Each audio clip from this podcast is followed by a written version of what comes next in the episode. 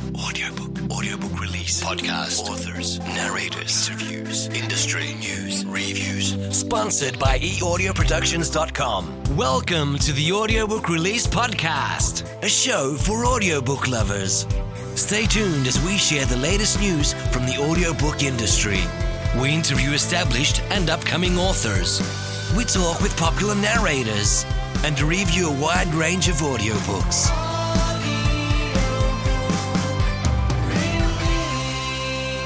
Brought to you by eaudioproductions.com. Audiobook productions, podcast editing, music for media, voiceovers, song productions, and more.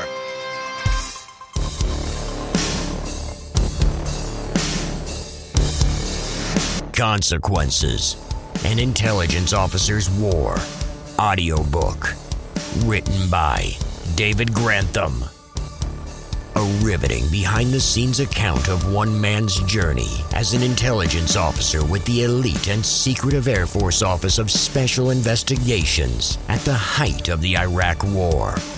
A charming and sobering story of one man's journey through the pleasures and consequences that come with wartime intelligence. A unique and fascinating window into the nuts and bolts of OSI. Counterintelligence operations. Consequences An Intelligence Officer's War. Audiobook. Written by David Grantham. Narrated by Joshua Manning. Produced by E Audio Productions. Hello, I'm Matt. And I'm Leah. Welcome to this episode of the Audiobook Release Podcast. Our guest today is Dr. David Grantham, who currently serves as a senior fellow with the Center for a Secure Free Society. He researches and publishes on the crime terror nexus in Latin America and advises public and private sector groups on intelligent matters and strategies. Dr. Grantham is also the author of Consequences An Intelligence Officer's War. Welcome, David. Thanks for joining us. Hey, thanks for having me. Well, David, before we get into the interview, let's give our audience a listen to a sample of your audiobook, Consequences An Intelligence Officer's War. A faded white thermometer dangled on a tall cement barrier directly outside the window of my dingy office trailer. It was April 2006, and the last few days had reached 100 degrees Fahrenheit. The thermometer was suited for summer, topping out at 125. The sun sapped one's energy quickly. My clothes held their stench of sweat and wafted it through the air. I teased my linguist that terrorists valued suicide over life not because of religion or U.S. policy, but because of this weather. Abdul was a short, plump Egyptian with a hearty personality. I readied myself, rose from my chair, and reached for my badge. Here goes, I said. Abdul assumed I was leaving for lunch. I think I will stay inside with this heat, he said without prompting. Bring me back a takeout tray, will you? The comment sounded like a command rather than a request. I thought it curious that voice inflections in the Arab world so often sounded authoritative. I simply nodded, knowing that I wouldn't return to the office for the rest of the day. We were merciless to each other. Smiling to myself, I swung wide the office door and stepped out under the searing midday sun. I squinted as my eyes adjusted to the sun reflecting off the sand. I scanned the area and eventually located my ride off in the distance. The heavy duty Gator ATV scheduled to transport me to the prison idled in the makeshift parking area about 50 yards away. I was walking briskly toward it. You here for Grantham? I yelled to the young driver as I approached. Yes, sir, the young airman responded, with a bit more enthusiasm than was necessary. I hopped in, and he hit the gas. Named after Ronald Bucca, the New York City fire marshal who died in the attacks of September 11, 2001, Camp Bucca was best known to people back home as the infamous destination for prisoners moved from Abu Ghraib after its well publicized scandal. But most failed to realize that it was an actual military installation, boasting an impressive chow hall, a basketball court, a subway, a barber shop, and a fully functioning gym. Rows and rows of very small two person trailers served as lodging for base personnel. Larger single wide trailers of varying sizes served as offices. We dipped and dived between rows of trailers and small buildings at a steady speed that was almost reckless. The airman transmitted his eagerness through his foot to the gas pedal as he sped through small openings and thin corridors between structures. I was still unfamiliar with the layout of the base, which probably made the drive feel hastier than it was. I told myself that he knew his way. I tried to take stock of the landmarks. Through the warm wind and sand pellets whipping across my face, I could make out in front of us a wide stretch of earth with a helicopter pad, sand berms, and concertina wire separating this half of the base from the prison. A now obstructed view also revealed collapsible wire mesh containers, known as HESCO bastions, lining the road and the base perimeter. These stood anywhere from 10 to 15 feet high and 3 to 4 feet wide, were usually filled with sand or gravel, and were used as blast walls against explosions, rocket attacks, or small arms fire. Squinting through the sand and wind, I made mental notes on the location of porta potties. Experience had taught me their value in a deployed environment. The fancy air conditioned trailers equipped with cramped stalls and tiny urinals, known as Cadillacs, were available only in specific locations. Porta potties were as plentiful as they were rotten and sweltering. They symbolized one of our expressions embrace the suck. I began noticing how we passed Air Force members at almost every turn. I knew there were many stationed at Bucca. After all, we were here to provide them counterintelligence support. But they seemed to be everywhere, and I would later learn that their number nearly exceeded the total Army presence. Between Iraq and Afghanistan, it was obvious American forces were spread dangerously thin. Some soldiers received future deployment orders before even finishing their current deployment. I knew the Army. So, David, can you share with us a little bit about your background, including your younger years? Yeah, absolutely. I, uh, you know, in the book, I, I had a hard time kind of trimming some of my background and and you know once you start talking about yourself it's easy to keep going but yes but I, I grew up uh, in Tampa, Florida, and well, my father was a native of Tampa, and my mother uh, came from the Dominican Republic. And so I had a connection to Latin America. That's why now I, I work on Latin American issues, and uh, was raised there. Uh, went to school there. Went to college there at the University of South Florida, and I joined the military, uh, the Air Force, out of college out of the ROTC program, and that was my first time uh, really leaving Florida for a long period of time. And of course, the government has a nice way of uh, pulling jokes on you, so I ended up in South Dakota as my first. Not bad till the winter, right? That's right. It was. Uh, I hadn't crossed the Mississippi at that point in my life. Uh, I had seen snow once, so it was. Wow. It was a learning curve to say the least. So when did you start writing? Well, uh, you know, as a history major in my bachelor's degree, you, you you quickly have to learn the art of writing, the skill of writing, and my through those first four years of college, it was kind of a crash course on um, writing and writing well, being able to make an argument, um, being able to form your your thoughts in a coherent way. And ever since then, I mean, I've always enjoyed writing and reading.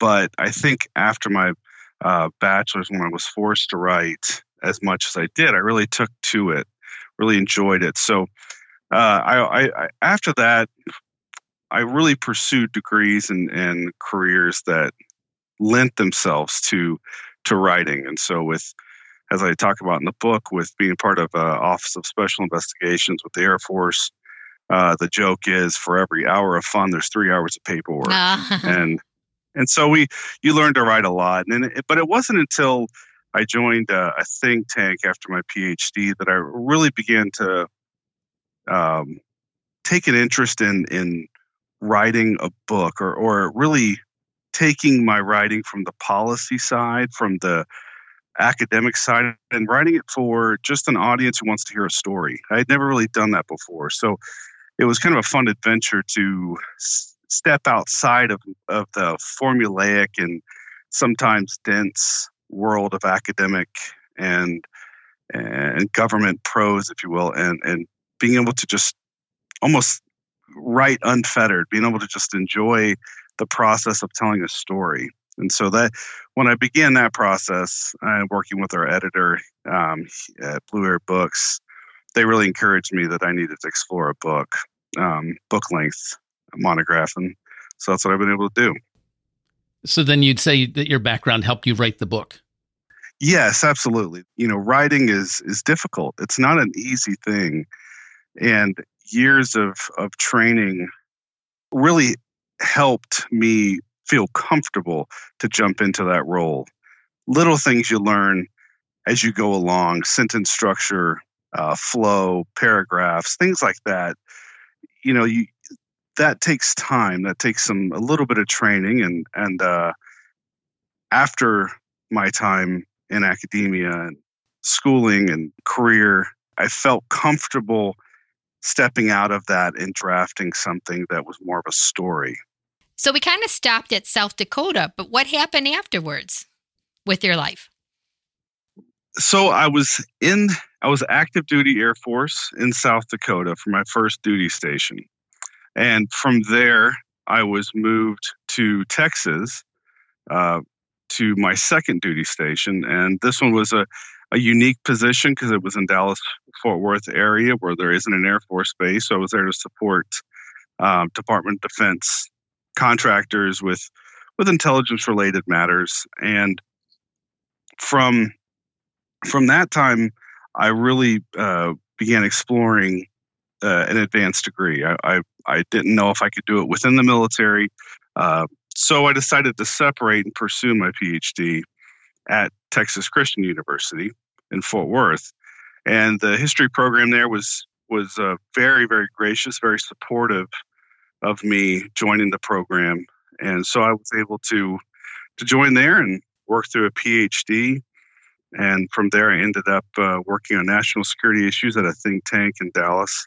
And then from from there, I was able to join the next think tank and really uh, began my process of of the the policy writing and now a book. So it's interesting because in each of your career paths, there's a, probably a different way of writing. I would think in the military, maybe they write a certain way. And then when you're writing your dissertation, that has to be obviously a different way. And then, like you said, now you have this creative feel that you can write for your book. So it was a, uh, I would say, a growing aspect. Yes, absolutely. And, and the growth within it sometimes felt almost uh, parallel, sideways, if you will. I felt like I was growing as a writer in my ability to write in different arenas for different things. Uh, so, yes, with the military, there's a very certain way of writing. As an investigator with with special investigations, you write a very certain way. It's some of it's for court, some of it's for investigation. So it's written a certain way, and then yes, the dissertation is a very certain yeah. way, and there are there are certain footnotes, and they will be written as such. and many times you fall into a rhythm with that writing, and the hardest thing to do is come out of that rhythm. And and so when I say writing is difficult, it wasn't. It's not just a flip of the switch that you can jump from that into creative writing or into storytelling. You really have to humble yourself in some ways and say, you know, I've I've learned to write this way for this audience. Maybe this audience, but this audience over here that I'm telling a story to, they, they may not want to hear it like that, mm-hmm. and you mm-hmm. really have to learn to write for that audience. And so that that part of it was was certainly a growing process and a, and a fun one. Was that the most challenging aspect of writing the book? I would say so. That was that transition from policy writing and academic writing over to storytelling that that was a challenge because there's it, it comes down to little things. There's certain words that the academic community enjoys. And there are certain words that you don't use when you're storytelling. They just don't make sense. They don't sound right inside of a story or outside of academia. So there there was phrases and and ways that you laid out your work. Uh, with a story, you want to be creative, you want to be fun, in academia, you want to be straightforward for the most part. You want to get to your point. You want to make sure your point's clear. Uh, so that that was a initially that was a a struggle, but once you get into the mode of that writing, the storytelling, once you feel free to explore and express yourself, it becomes a much more liberating process. Right, more fun. So, David, why did you write the book? Yeah, that's an interesting story. Uh, I was actually featured in a book about Texas Christian University veterans. And the editor and publisher uh, of my book now, Ethan Casey at Blue Ear Books, he was the editor of this book for Texas Christian University. And he approached me uh, after some conversations and a, and a, a speech that he did on the campus. And I introduced myself and, and said I was a veteran and I appreciate some of his talk. And we, we just shared some um, some comments back and forth. And he reached out to me later and said, You know, I have this project. Would you be willing to write a page or two about a unique experience you had? Wow, that's well, nice. yeah, I, and it, I was the guinea pig of, of this of this book, and so I wrote the entry for him. I sent it in, and he said, "You know, this is really good. Can we meet?" So we met over the course of several uh, coffees and lunches, and over that time, I was able to share more and more about my story. And I think on that third or fourth lunch, he said, You need to write a book. And I said, I, You know, I don't have anything interesting to say. And he goes, You've just spent how many lunches telling me some very fascinating stories? And uh, and he said, No, I think you need to explore writing a book. And I said, I, I don't know how to do that. I'm not sure uh, and so he was able to walk me through that and really became a mentor for me in this process. What a wonderful opportunity. Right. It's like Leah and I always talk about. You never know who you're going to meet and what's going to come of it. Oh, that's exactly right. In fact, when I first met Ethan, it was a really a happenstance because I wasn't supposed to be there. Uh, I had stuff scheduled that evening. Those things fell through. I found myself at, at the campus of Texas Christian and decided to go hear this guy talk. And from there, now I'm with you guys talking about a book. yeah, that's pretty cool. How has the response been to Consequences an Intelligence Officer's War? So far, the responses have been outstanding, and I and I I'm humbled by the feedback. And and when you first your first book, it's generally picked up by people you know, and you're going to circulate it among friends. And sometimes you expect um, good feedback because they're your friends. But what I have seen is just a really an outpouring of support. Uh, and the one aspect of feedback that I received that I think is most interesting and that I hadn't considered is that people said it's so well written, they feel like they were there. And I hadn't thought about that as a writer. I thought, did you enjoy it? Was it entertaining? Did you were there parts of, of intrigue and, and, and adventure? And they said, yes, but I felt like I was there with you. Your writing pulled me in. I, I, was right next to you in the in the Humvee. I was I was next to you in the Chow Hall. I was I was all these places, and and um, I've heard that from uh, almost everyone who's read the book, and I've been really I've really been touched by the by that those comments because that speaks to as we spoke about the difficulty of writing and transitioning to storytelling. It really tells me that i was able to make that transition and, and fairly well it sounds like. Mm-hmm. it's really it's really nice to get feedback from a total stranger isn't it Oh well, the, absolutely. They have nothing to gain or, or lose by complimenting you, and uh, so when you get that kind of feedback, it's fantastic. Right, it's different, yeah. different than a relative. well, David, could you tell us a little bit about your research process? Yes, in fact, you know the the interesting part about writing this book when it came to the research was trying to remember things as they happened. So uh, my book is is set in 2006, and I'm at Camp Bucca in southern Iraq. And the impetus of writing the book was really the fact that ISIS was formed at this prison mm. that I hmm. was at. We didn't know it back then, but but stories came out later, and that's some of where it started. And I expanded the story from there. But trying to recall events, times, people, names, that became quite a challenge. And I did have to rely on other books and or other people that I was there with to say, can you remind me of this or what did this look like? I, I see it in my head uh, as this, uh, but can you clarify for me? So there was an unusual side of research. Now, mind you, I have my PhD in history, so research in that regard is old manuscripts, uh, digging through dusty archives. This was a completely different research, um, and one that was really therapeutic in a way because people remember things you don't remember, and vice versa. You look at pictures, and they bring back memories and and stories that you have completely forgotten. So, in some ways, the research was me working through all those foggy memories because you have one memory that's clear as day, and the very next one, it just it's foggy. You can't quite um, can't quite describe it, but yet you need to for the story. So you find yourself researching those events through people, through history books, anything that can help you clarify your memory.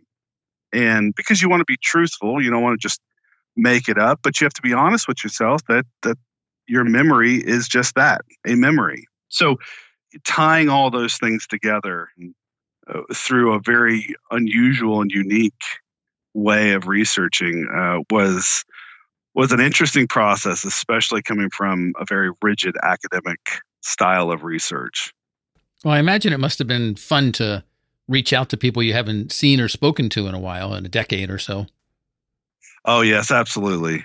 And one of the main characters, Aaron, we were able to reestablish contact and a dialogue and um, over some of the stories. And, and she shared photos with me that I had completely forgotten about and, you know, triggered memories that, that uh, had gone dormant. And so the articulating those events through the information from somebody else was it really was a fun like i said a therapeutic process something you got to express moments before you didn't remember that story. That that was a a liberating process. And david can you tell us about the title of your book? You know what i loved about this process is how every step was a new challenge and the title was a challenge i had not expected. So it's funny that you would ask, and maybe this is, I think this is a common process with all books, but I had not anticipated it. So when you ask where the title came from, it came at one time from a point of a lot of stress where I was thinking, I don't know how to title this book. I'm not sure uh, what to say. And talking with uh, Ethan one evening on the phone, I told him, I said, there's unintended consequences for everything we do in life. There's good and bad consequences. And I remembered a saying from my father who, who said, You can choose, you can make choices, but you can't choose the consequences. Mm, very interesting. And it kind of, yeah, it stuck with me. And I said, That's it, consequences. That that's that's the concept of the whole book. There's good and bad consequences. There's fun. There's sadness. There's a whole bunch of things uh, in a war zone. And it just as a, per, a regular guy like me who was put in an extraordinary position, there's consequences for everything for all of us. And that's where that's where we landed. And Ethan on the phone said, "That's it. That's your title." Excellent. Finding the rest of it, uh, an intelligence officer's war, was uh, kind of flowed pretty quickly from that. It's also nice that your dad influence is in the title of the book. Absolutely, it, it brings it home, makes it makes it familiar, and makes it uh, yeah, it, it makes it special. Yeah, that's great. Well, let's talk a little bit about the audiobook version of Consequences An Intelligent Officer's War. It was produced by E Audio Productions and published by Audiobook Release Publishing. Can you tell us about the process of making it? It was a fascinating process. I've never made an audiobook. Obviously, coming from a PhD program and, and other degrees, I've I've written, um, but I've never done this. And the process was really exciting. Now, I love audiobooks. I consume them constantly. Any chance I get, I have an, I have my headphones in. and listening to an audiobook. So to hear someone read back Huh. my words were it, uh, it was absolutely fascinating and and the reader Josh did a just a fantastic job um, and the process was uh, it was tedious but fun. And it was in a, a tedious way that I had never experienced such as you write something someone else reads it and they pronounce things wrong. Well they don't know. Hmm they're reading it the way you have it written and they pronounce it the way that it reads. But yet uh, that city where i'm from or this little town i know it's spelled like this but it's actually pronounced like this and those were fun little things to notice and think about and um, working with uh, with him with elias they were uh, just great to work with in that regard they're very patient with me uh, as i asked for these changes or or found little parts here and there that um, that I thought could be rephrased. And in fact, before the print copy actually came out, I was able to adjust a few phrases here and there because once I heard it read, I said, you know, that's not how I want it to say. I want it changed. Yeah, that's very interesting. Yeah, so the Yeah. audio the audio version changed the print version. Exactly. It influenced the print version, in, in fact. And that was a, um, I learned that tactic in the PhD program. If you want to find your mistakes or find phraseology that you want to change, you listen to it. So when the audiobook was going, I was able to listen to uh, those first drafts and actually correct and change a few parts in the final draft of the printed copy. It just reminds me of reading an email out loud before you send it. You know, it doesn't always sound right, and you have to change it a little bit, right? That's, ex- that's exactly right. So, David, what is the best advice anyone has ever given to you? so I, I would say one of the best pieces of advice I received was grow where you're planted. And it was told to me by a ranking officer when I was a young officer in the Air Force. And I took that advice early on to mean just be satisfied where you're at. To me, it sounded like someone who didn't want to challenge themselves anymore. But as I got older, I began to realize that's not what it means. It means if you're constantly looking for the next thing, you'll miss what's right in front of you and you won't be able to excel where you're at. Mm-hmm. And so I took I, I took that to heart as as I you know grew up more in the military and especially after I got out because life throws you curveballs. Things change. Um, you can't necessarily predict where you're going to be. Uh, and you really do have to capitalize on the opportunities that are right in front of you. Grow where you're planted. Do it, and that's where this book really was able to succeed. As I took advantage of an opportunity, I, I and was able to grow right there by writing, looking at a long-term project, and saying, "This is where I'm at in life, and this is something I can enjoy and do. Let's take advantage of. Let's do it." So. I would say it's probably one of the best pieces of advice I've received. I think that's excellent advice, especially today when there's so much focus on social media and people are looking at other, oh, look how they're living or whatever. That's the best thing. Just where you are, you can grow and you can thrive. Don't worry about, you know, competing with anyone. Just where are you today? How can you be a better person? So, excellent advice. Well, speaking of advice, what's what's your advice for aspiring writers? Start writing. If you want to be a writer, start writing. There's no nothing that can substitute for writing. And the other thing I would say, maybe uh, 1A and 1B, is read. Mm, Read as much as you can. I think Stephen King even said this to be a better writer, you need to read more. And it's so true. The more that you read, the more you become accustomed to the use of, of everything from uh, word usage all the way up to how you organize. What, what books you enjoyed, how did they lay them out? Maybe you should consider that to read is to improve your writing and to write is to improve your writing. And so really they, they come uh, hand in hand in my opinion. So if you're an aspiring writer you already have an idea in your head. Start writing. Find those authors that mirror your style or that you want to mimic. Read them and then start keep writing. That's my advice. Well, David, do you have any specific advice about writing? Yes, actually, I I learned uh, early on in the process in this transition from from academic writing to to storytelling.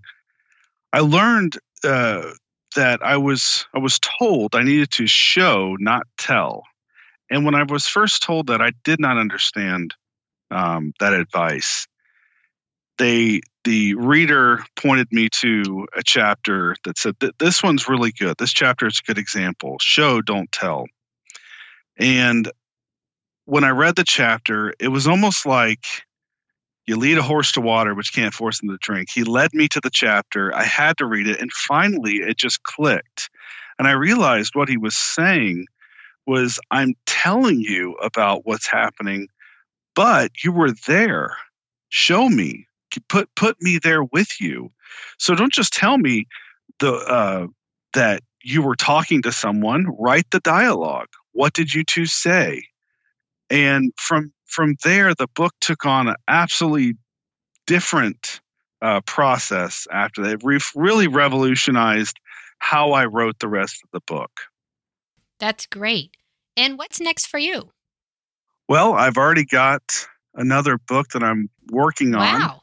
Uh, and we'll see how quickly we can get that out. But, you know, when it comes to writing, uh, Ethan Casey was had some great advice where he said, remember, once it's published, that's it.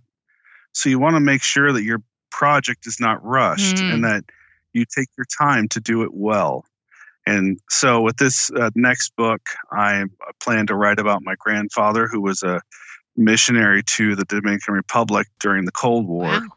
And uh, I mention him in the book, Consequences. I talk about his legacy in my life. And so I thought, well, this book was my book, Consequences, was a spin off of another book. So let's do a spin off of Uh-huh. Consequences and talk about a book about my grandfather. Wonderful. So that's my goal to write about that. Excellent. Well, thank you, David, for being our guest today. It's been great speaking with you. Thank you for having me. I appreciate it. And thank you for listening to the audiobook release podcast and our interview with Dr. David Grantham, author of Consequences An Intelligence Officer's War. The audiobook can be found on shopaudiobooks.com and all major platforms. Check our show notes for a direct link. Thank you for listening to the Audiobook Release Podcast. Be sure to subscribe to the podcast to ensure you'll never miss an episode. We value your opinion, so feel free to post a rating or review. For feedback, inquiries, and more about our audiobook production and publishing services, visit www.audiobookrelease.com. Stay tuned for the next episode of the Audiobook Release Podcast. Brought to you by eaudioproductions.com. Audiobook productions, podcast editing, music for media, voiceovers, song productions, and more.